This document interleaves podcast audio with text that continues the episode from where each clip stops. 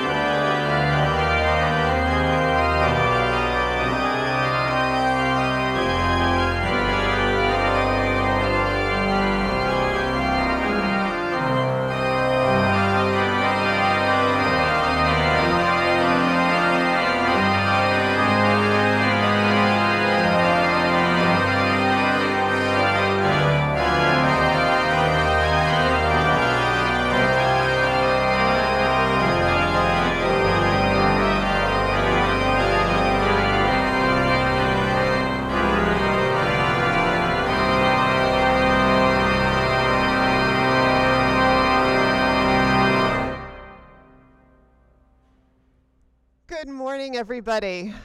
Welcome to this second day of spring, to Bach's 336th birthday, just brought to life and into our presence here in the sanctuary and to you at home by Reiko Oda Lane, our organist. We're so grateful. And to this Sunday, just past the one year anniversary of shutdown and all that that has meant for all of us. And in this time when some of the most common greetings are, I got my first shot, or as Carrie Steer Salazar had across her mask this morning as she was doing our flowers, I am vaccinated.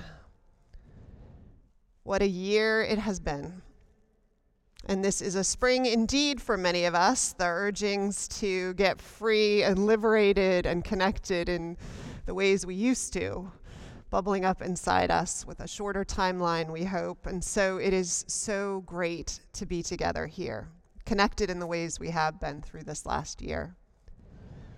I want to thank everybody who has made this Sunday possible, to Jonathan Silk, who pulls together our worship every week, to Eric Shackelford, who is running our camera.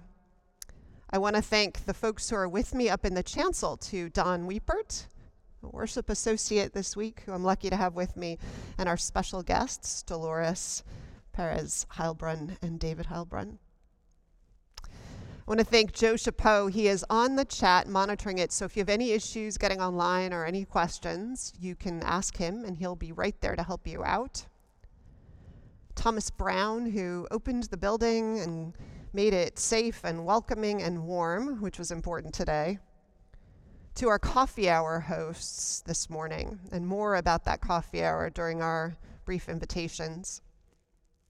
And I also want to thank all the musicians who are in our special music wing Leandra Ram and Brielle Marina Nielsen and Ben Rudiak Gould and Asher Davidson, Mark is home with family, but curated and rehearsed all of the music this morning. So thanks to Mark Sumner.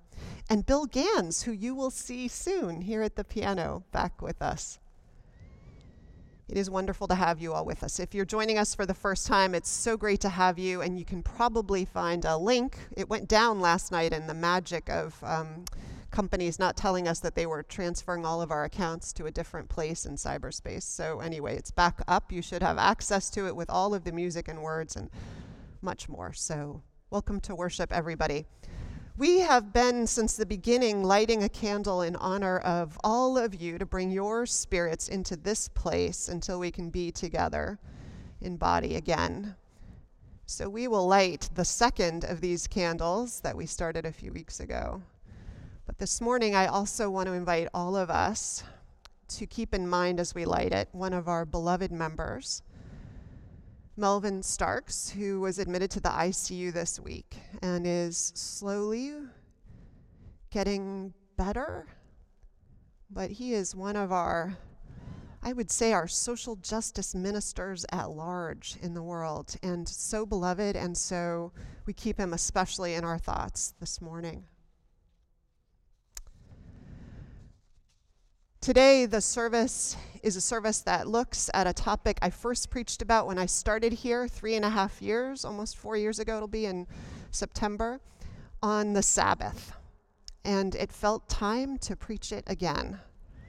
So, in the spirit of that, we open with words from Abraham Joshua Heschel, who said, When all work is brought to a standstill, the candles are lit. Oops, one went unlit, but that's a perfect time for us to, oh, we haven't lit this candle yet. Will be lit. And just as creation began with the words, let there be light, so does the celebration of Sabbath begin with the kindling of lights. And the world becomes a place of rest. In that spirit, we gather. And in that spirit, let's sing our opening hymn of the morning. It's hymn number 90, but it's in your order of service. From all the fret and fever of the day. Let's sing.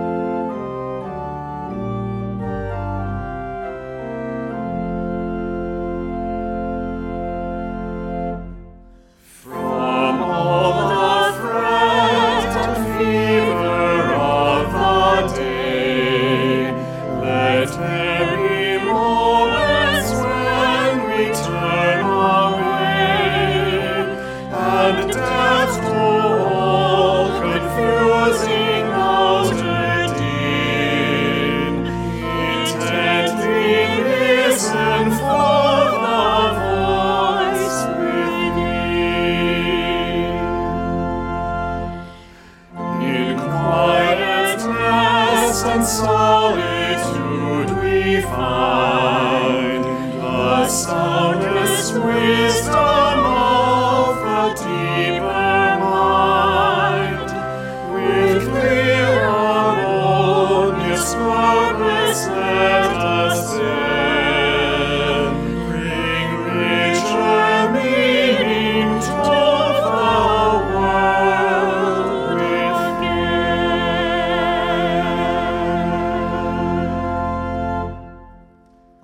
You to say the words of our chalice lighting with me.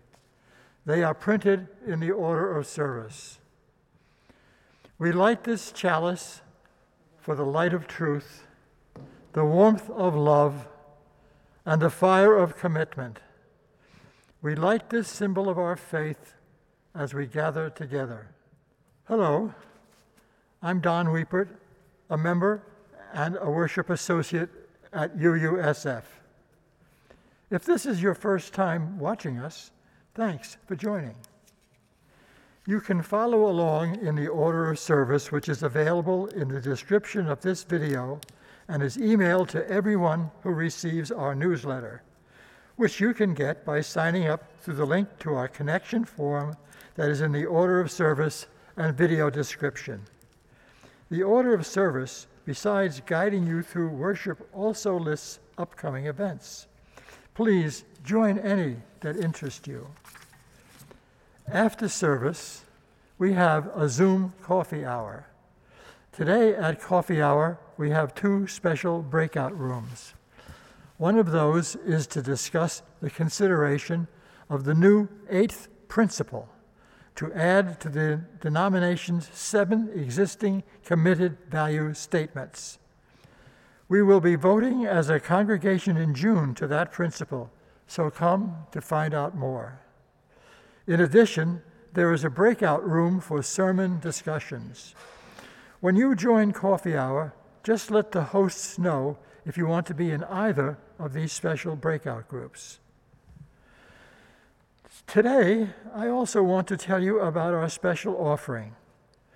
With a three to one match from the Hinckley Fund, we will be donating to support the Chinatown Community Development Center in the incredible work that it has been doing during the pandemic to keep low income seniors fed and safe, and has done, and has done so asking local restaurants to produce the food, thereby helping those businesses survive the last year. Especially in this time of violence and hatred against our Asian siblings, we stand in solidarity and this offering is one way to live it out. I now want to invite Vanessa forward to give you a quick update on our annual giving guide. Yes, as you can see, hot off the press, I have a note to tell you that our annual operating fund drive, which is to fund the church year that starts July 1st and goes through the following June, a year when we expect to have the lag effects of the pandemic, particularly around our rental income. That year, which is especially challenging and in which we are asking folks to help us raise an additional 50% on top of our normal $600,000 in annual pledges that you all generously give to make this church and its life possible. That additional gift so that the total $900,000 would allow us to make it through next year whole whole with staffing and programming and the supports that we need to stay alive and strong till the very end of what this has all meant for us, we hope. Well, so far, from 107 households, and we have 240, we have raised $560,472, which is an immense way toward our goal of 900,000. But we will need everybody to make that last $340,000 possible. So if you've gotten your letter, or if you haven't even, you can find a pledge button online and a way to pledge. And please do so. We're hoping to wrap up the whole decision making process of our budget on which this gift, these gifts rely by the end of this month or early next month. So please let us know. And thank you in advance. Thank you for everybody who pledged. And I want to invite forward our special guests, Dolores Perez Heilbrunn and David Heilbrunn, who are going to share with us a message particularly around this. Good morning. My name is Dolores Perez Heilbrunn. And I am David Heilbrunn. We want you all to know how much we value this Unitarian Universalist community. I am so grateful for the happiness that Dolores and I have found together. It is no coincidence that we met at this Unitarian Universalist Society because of the unique spirituality it offers and the values it teaches. I agree, David. However, because of the COVID 19 virus, this past year has been difficult for all of us and for this institution financially.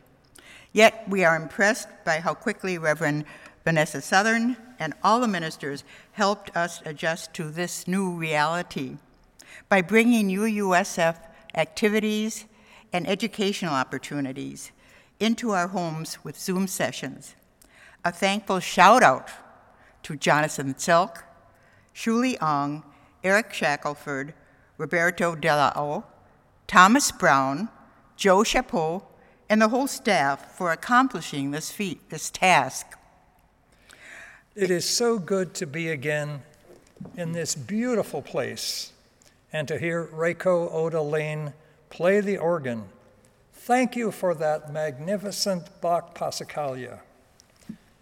We are looking forward to hearing the fugue later. Thanks, Reiko. We miss the choir led by Mark Sumner, but enjoy hearing the soloists online.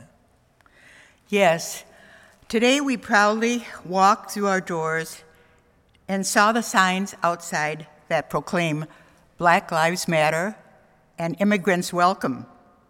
Our church steps have been a stage for important events in the past anti war protests, and other important public declarations dealing with major social issues. Currently, we gather every Wednesday morning during the rush hour to support long overdue immigration reform. We try to emulate and live up to the ideals and actions of our Unitarian Universalist forebears. Our former minister, Reverend Dr. John Buehrens, has written about and teaches courses on that history as well as the 19th century abolitionists and transcendentalists.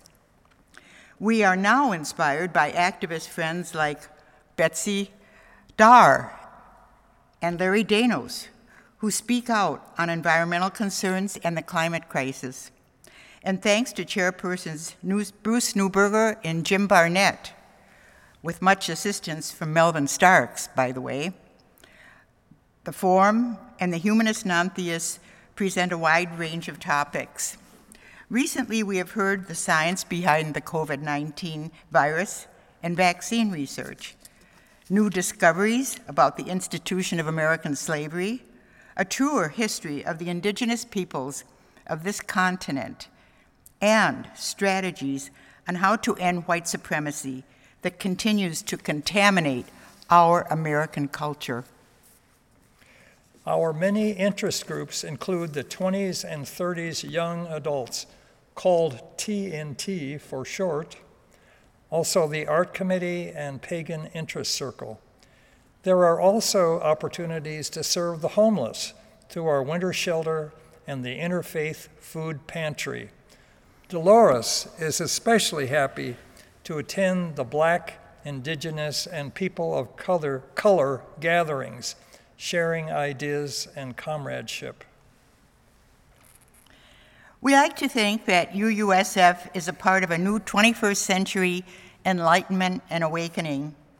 Being a part of it has expanded Dave's and my awareness of the need to work toward a more just and sustainable world. I hope our comments today explain why we support this community each year as a primary commitment.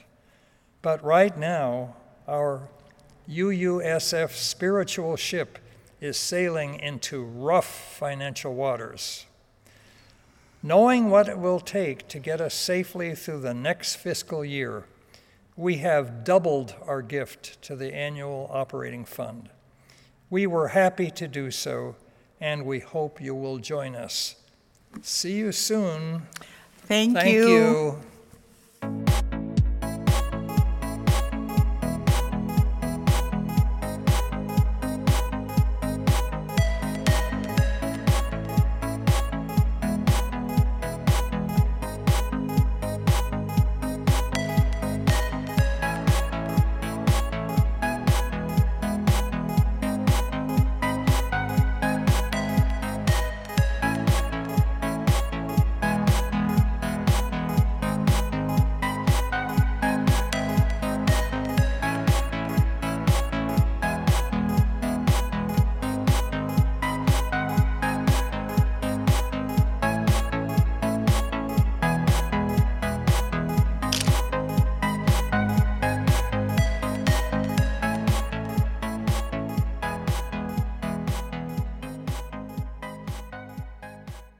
So let's transition from that celebration of all of your faces and into this time of quiet and reflection and discernment. And I invite us, as one way that we do so every week, to sing what we call our meditation on breathing. The words are simple, they're in your order of service. There are many parts. If you don't already know it, you can listen for them.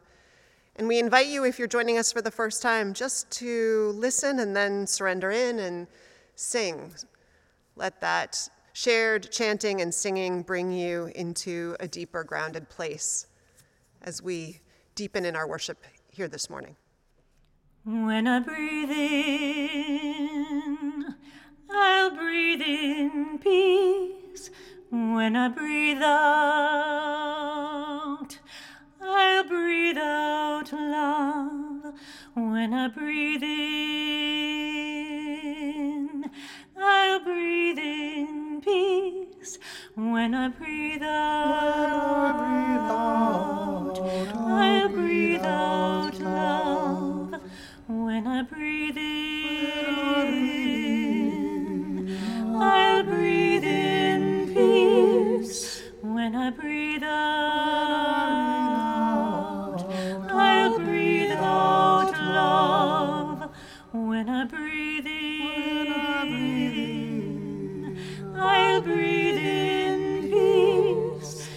When I breathe out, I'll breathe out love. When I breathe in, I'll breathe in peace. When I breathe out,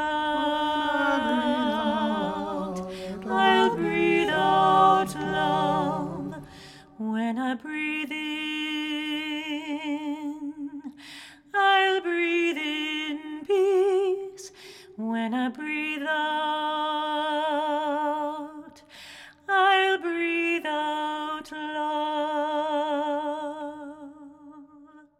invite us to say together the words of our covenant, our promises of the heart that we make to each other in this community, bound by covenant and not creed. Please say them with me, they're in your order of service. Love is the spirit of this church, and service is its prayer. This is our great covenant to dwell together in peace, to seek the truth in freedom, and to help one another.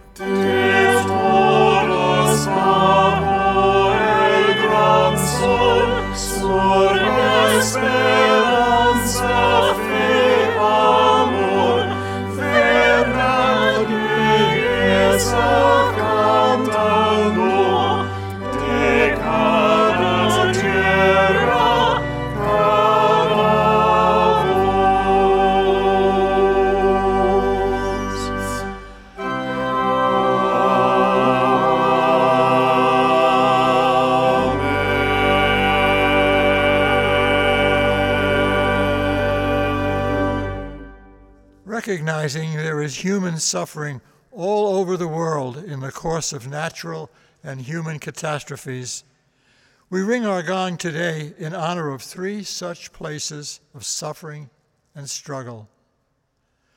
We ring our gong first, as we have since July of 2019, for those lives held and those lives lost in federal custody in our detention camps. For over 500 children now permanently separated from their families, for all people who are held without charges in less than transparent or humane circumstances.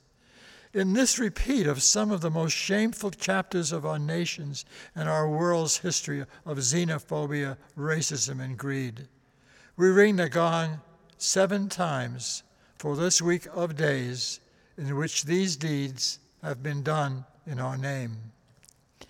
We ring our gong additionally once for the losses this week to COVID 19. We hold in our hearts also, also all who continue to rescue, to risk their lives to provide essential services, those who suffer from loss of jobs, and those people around the world who have no access to the vaccine but need it most. Finally, we ring our gong once this morning, again in solidarity with our Asian American neighbors and fellow citizens, and the recommitment to all the work of interrupting dehumanizing words and rhetoric wherever we find it, and working to stem the violence it gives license to. May we keep those we have named in our thoughts and in our prayers, and may we ease the tide of human suffering this coming week, howsoever we can.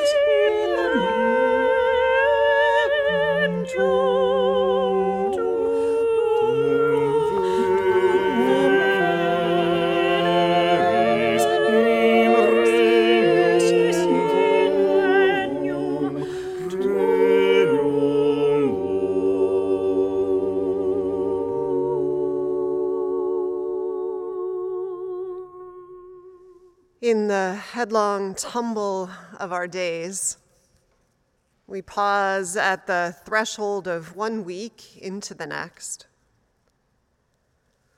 We lay aside the tasks undone, phone calls unmade, broken things and overdue bills, garden beds that need weeding, and distant lands that need healing and feeding and hope, and we cross into the cathedral of time.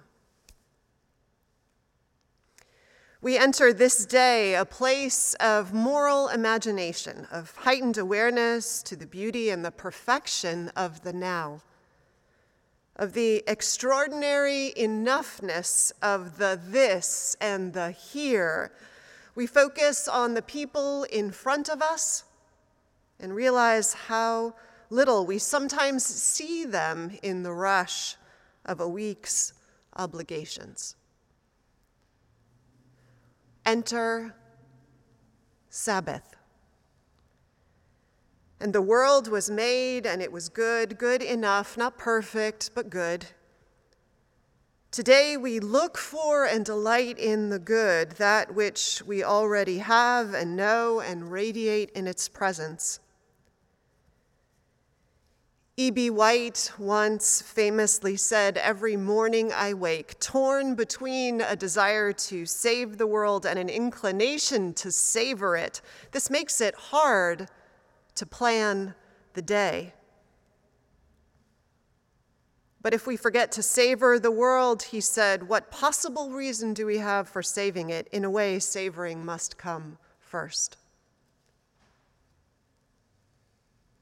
Spirit, of life and love. Help us to savor life. At least one day a week, and not because we are callous to the pain and brokenness and danger in this world, or our responsibility to heal it and save it and to struggle for the dream. but because of how delight and rest feed the human spirit and prepare us for the long road of striving. So help us to trust in a day consecrated for the savoring of it all.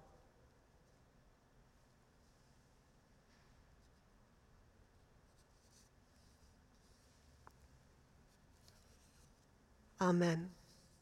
And now our special offering will be both given and received. So when you go to the donate button, look for special offering to make it clear that this is the intention of your gift. Stop AAPI Hate, which we in this congregation helped fund earlier this year, has tracked 3,795 incidents reported in 49 weeks against Asian Americans and Pacific Islanders. 56% of those in those last 49 weeks took place in California and New York. The work on so many levels is ours to do. And so our offering will be both given and gratefully received with the three to one match up to $4,000 from the Hinckley Fund. Thank you for your giving.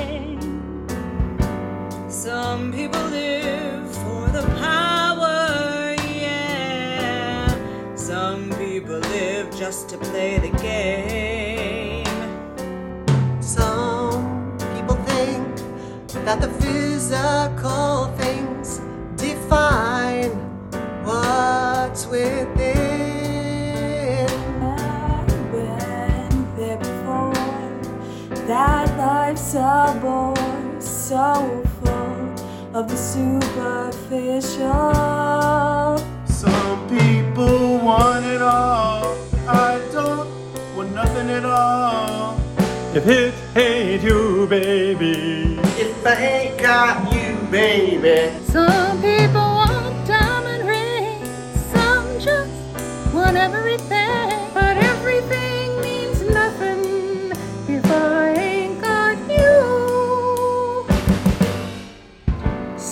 Some people search for a fountain That promises forever young.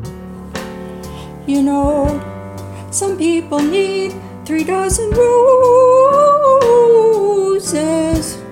and that's the only way you prove you love them. And be the world on a silver platter, and what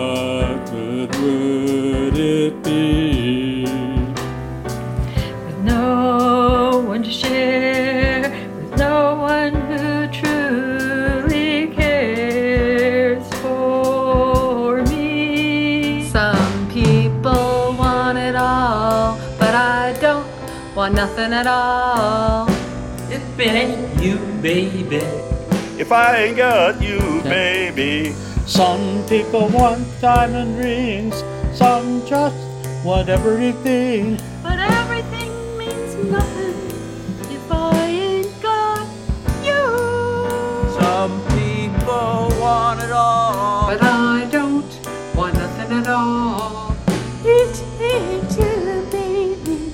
If I ain't got you, baby. Some people want diamond rings, some just want everything. But everything means nothing if I ain't got you.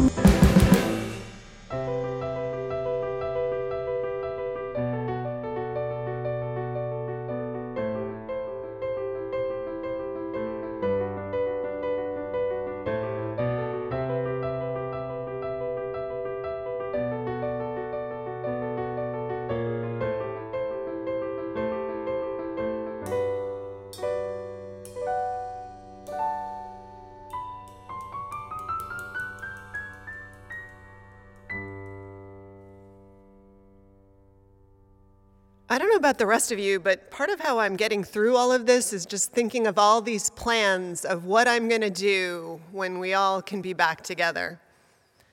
And I definitely think when we're all back together and we're allowed to sing, we're all going to sing that in the sanctuary together because by now you all have probably said it to memory if you didn't already know it. That'll get me through. I wanted to tell the story that's told in the first book and the first chapter of the Hebrew Scriptures. This story, one of the stories about how the world is created in this sacred scripture of the universe. For those of us who are raised in the Jewish or Christian traditions, or Jewish and Christian approximate, it's the one that has permeated the art and culture and even some of the laws that we have been raised in and around. Here is a very, very brief recap of this story. On day one, the story says God enters into nothing and makes something out of it, begins to. God begins by speaking light into existence. God then separates light from the darkness and names one day and names one night, and then says, That's good.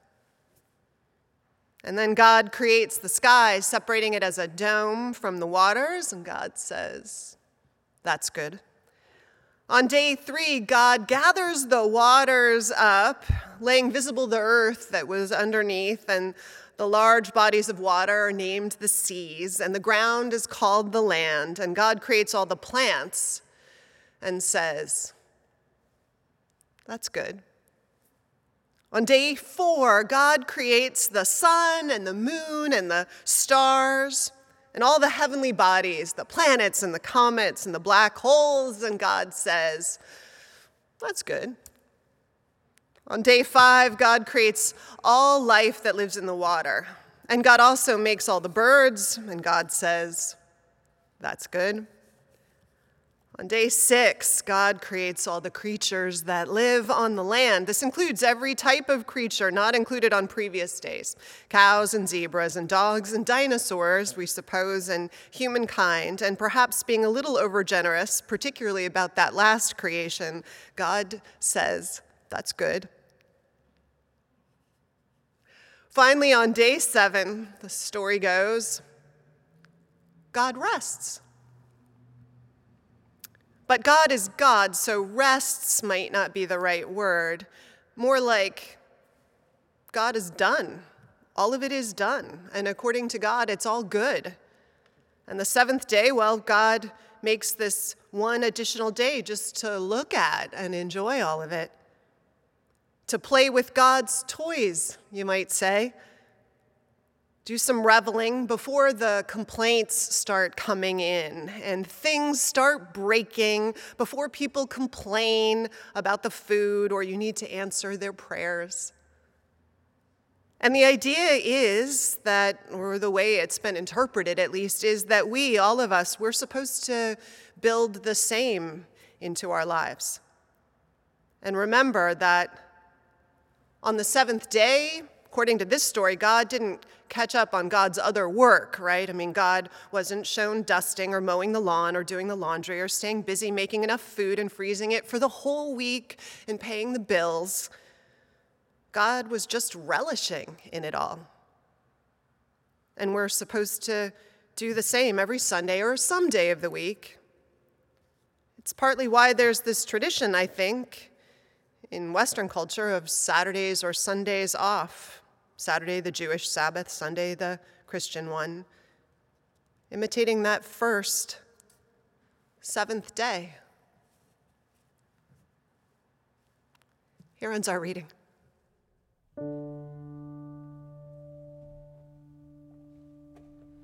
Come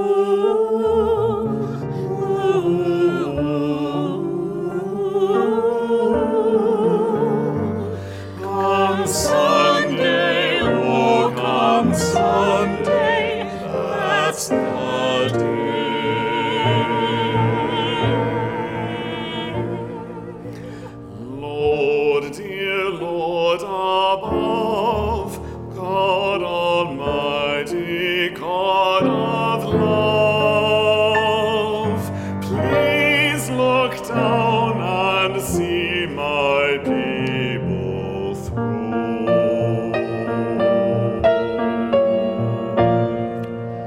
I believe that God put sun and moon up in the sky.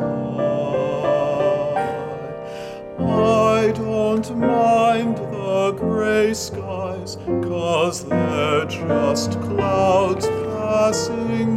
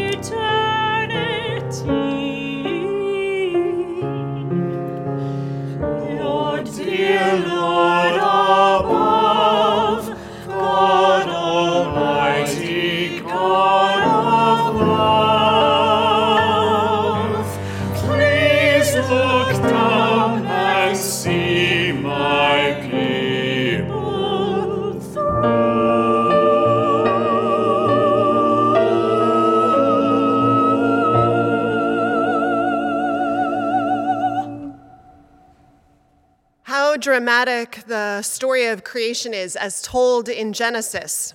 You can just imagine it, right? This God who sweeps her hand and light appears, who nods his head and planets spin into the sky and suns begin to burn and heat and light up moons. This creative power snaps its fingers, and birds crack their wings one day. Whales and minnows swim in the newly created seas, and rivers and lakes never fresher than on that day. Humankind rolled from the earth, it's told. My favorite redepiction of that piece of the story is in James Weldon Johnson's poem, The Creation, where he says, Up from the bed of the river, God scooped the clay, and by the bank of the river, he kneeled him down. And there, the great God Almighty, who lit the sun and fixed it in the sky, who flung the stars to the farmost corners of the night, who rounded the earth in the middle of his palm. This great God, like, like a mammy bending over her baby, kneeled down in the dust, toiling over a lump of clay till he shaped it in his own image. Then into it he blew the breath of life and man became a living soul. Amen. Amen. And there, Adam and Eve must have stood, we can also imagine, like Mary Oliver describes in her poem, Morning in a New Land. One of them rubbing his eyes from that first night of sleep and parting the leaves on some full and resplendent tree like tissue on some vast, incredible gift. All good, this God says of this creation. At each step, it's good, a gift indeed. Though it would be broken from its perfect state, and those who came after would be left to bind it back up and find our way back to the paradise we are all told once existed. In this moment, all was well. At the end of that creation, in this version of the story, we are told, though, that this God does one last thing. It is the capstone of this whirlwind of generative work, and it's not quite what we might suppose. Rabbi and theologian Abraham Joshua Heschel writes, quote, the mythical mind would expect that after heaven and earth have been established, God would create a holy place, a holy mountain, or a holy spring whereupon a sanctuary is to be established. Yet it seems as if to the Bible, it is holiness in time, the Sabbath, which comes first. Heschel points out that God's last creative act, at least in this first wave of creation, is to consecrate a day, and God calls it holy kadosh. The first thing, the first reality, the only part of creation, as good as it all is, that will be called holy, is a day. Forrest Church used to say that eternity wasn't a length of time, it was depth in time. And I don't know entirely what he meant, but I get the idea that time isn't just a measure of length, but it has qualities to it, like depth. And as Genesis points out, holiness too. Not all the time, but sometime. And whether it's that way in and of itself or because we make it so by consecrating the way we are present to it, I don't begin to know, but that time can be holy. Feel holy? I do know. The idea of Sabbath is that it asks us to partner in that truth. I think Sabbath gets a bad rap in our contemporary conventional uses. Even using the word conjures up images of finger wagging ministers, I think, and days without alcohol or, or fun, any kind of fun. Sabbath, in that vein, is all about starched, scratchy clothes and boring long sermons and tight shoes and having to be on your best behavior. But the notion in Judaism, at least, is much richer and, frankly, gorgeously and seductively appealing at least to me, and I hope you agree. Imagine this a perfect day. For me, that would be a day after a big holiday, like the Friday after Thanksgiving, or the first real day in a week of vacation. That day, or any day like it, when you count on being abandoned to being and the good things in life, by which I don't mean yachts and tiaras, I mean the really good things. Can you think of such a day? Remember one. A day when all the cooking is done and there are plenty of leftovers. A day when, even though you have chores to do, you still have so much time that you cannot do them guilt free. A day when you can just hang out, maybe with your family and friends, playing football in the backyard or sitting around the table in your jeans, talking for hours, and how the day kind of meanders on. How some points in the day, some people go off and nap, and others find a quiet place and curl up with a book. And at some point, everyone maybe gathers around the TV for a movie or to watch a game, and some are on the couch and some are on the floor or reclining on pillows that are brought in from other rooms, and people are laughing and poking fun of each other, and there's grace around the table at night. And the people who are not there, who are no longer with you, they're somehow between you all still in those moments. That day when you could count on all of life being full of all the good stuff of life. You know that kind of day? Or whatever a perfect day is for you. Well, that's what Sabbath, this holy day, is supposed to be like in a way. Sabbath is actually the holiest of all Jewish holy days. I mean, there are 52 Sabbaths in a year, after all. No other celebration gets that much airtime. And what is the core of this day? What is it about? Piety, boredom? No. Sabbath is about delight. A delight that makes everything important possible. A delight that's key to our spiritual and emotional survival. Rabbi Irving Greenberg, author of The Jewish Way, writes, quote, "The promise that universal peace can be reached and the earth turned into a paradise is astounding.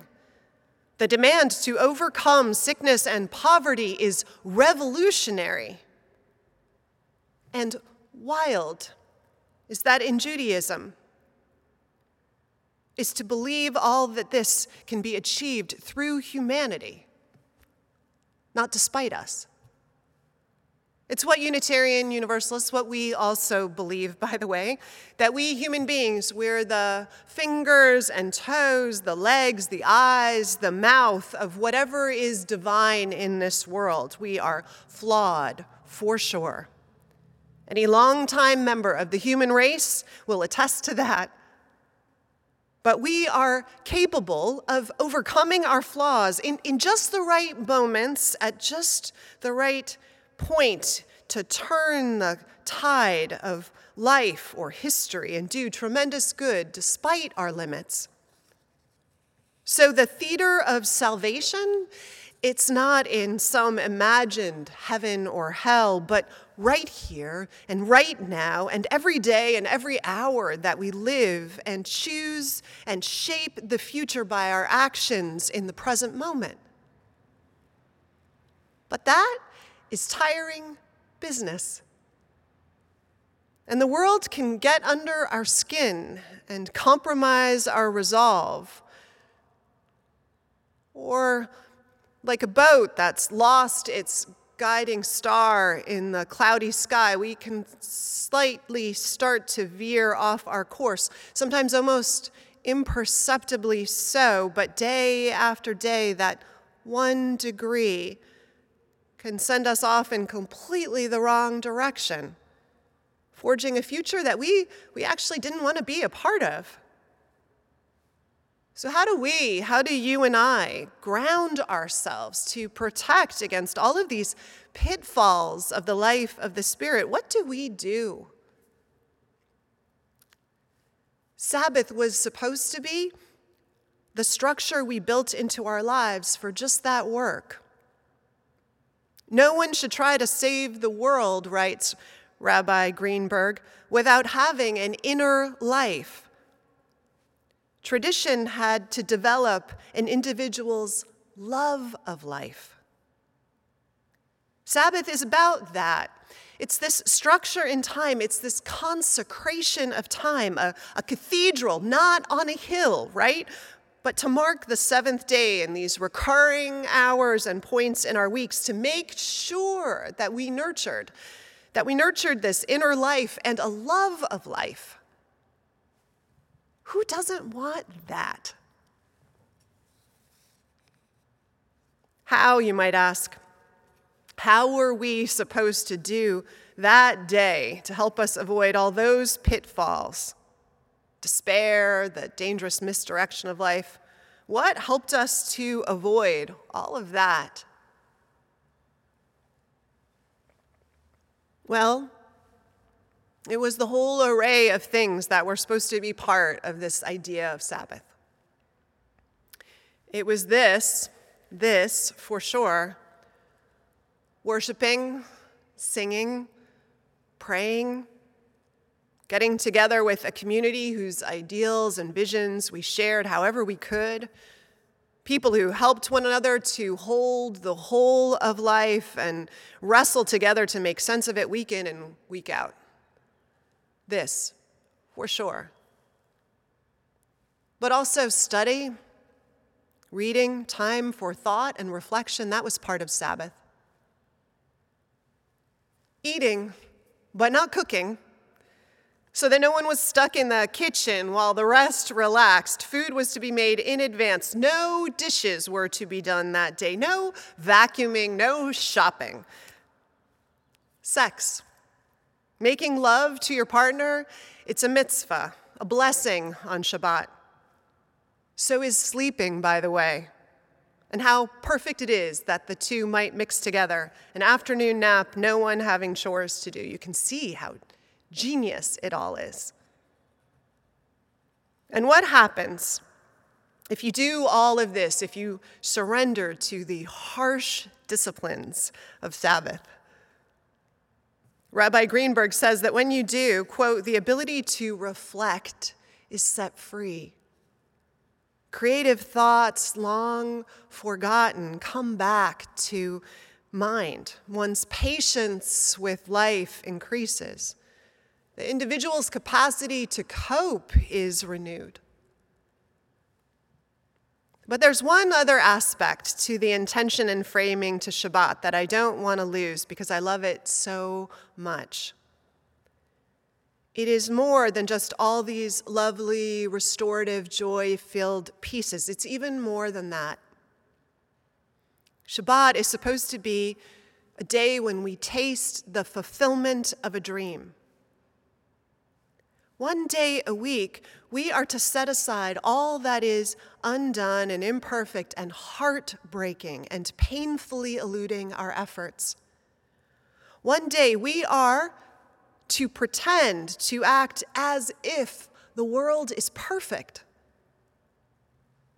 More so, even, we are to dig into and beyond the ugliness and the imperfection and to hold up the quiet, the wisdom that breathes through books and in quiet moments, the sheer joy of food and being with loved ones, of a body that's honored and celebrated, and mind and spirit. We are supposed to see, look for the blue sky that is always there but gets clouded over, see the perfection. Look for and find it here, even, even amidst all the pain. Why? Because doing so gives us a taste of what it is we're working to make real for everyone and ourselves all the time.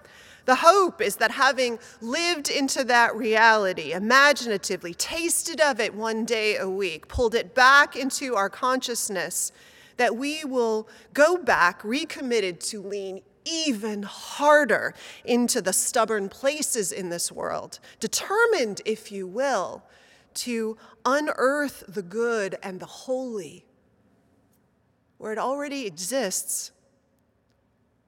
All of it ways to make abundant life more possible for all. What a radical act it is to keep a Sabbath, actually. To ignore the pressures to stay busy and dissatisfied what a radical act to commit one day in delighting in the world, acting as if it's perfect and enjoying all the things that make it so, and calling that a religious commitment. A decade ago, after running myself completely down, I recommitted to trying to honor one day a week as a kind of Sabbath. I never did it perfectly, Somehow I always would manage to do a little shopping with Lila for school things some of those days, or fold some laundry, or scramble some eggs and make some muffins. But I chose to do those things differently. And I would prioritize rest and study time and time with my loved ones, and I'd focus on joy, and I'd hold that day as consecrated, and it has sustained me when I've done so to be able to do so. But I will say that pandemic, with home being office and time feeling strangely fluid, like one long living through of the Groundhog Day movie, well, it's undermined that boundary for me and that practice, and so I am recommitting to it lately because I miss it. And I miss how it changes how I am the rest of the week. I invite you, if you don't already do so, to consider one day carved out along those lines. One day a week, that's all, just to rise and part the leaves like tissue on some vast, incredible gift. One day not to miss delight for distraction, for theologians and poets alike tell us we were made for two purposes to savor and to save this life. We were made for both, and one day, so the story goes, was created holy. And just to remind us not to forget the savoring part. Delighting, we are told, may just make all the rest possible. So, Shabbat Shalom, my friends. Shabbat Shalom.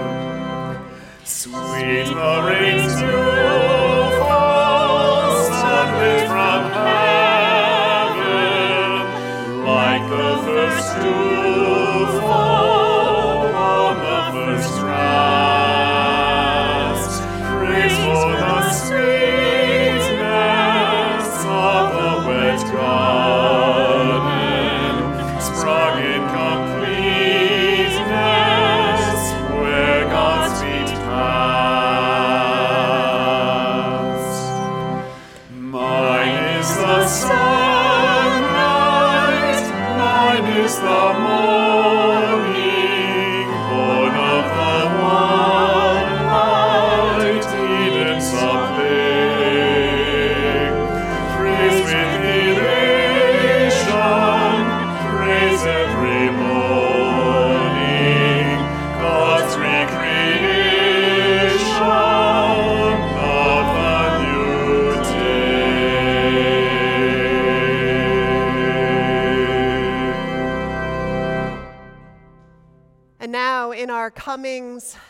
goings, may the light of love shine upon us, out from within us. Be gracious unto us and grant us peace. For this is the day we are given. Let us rejoice and be glad in it. Amen.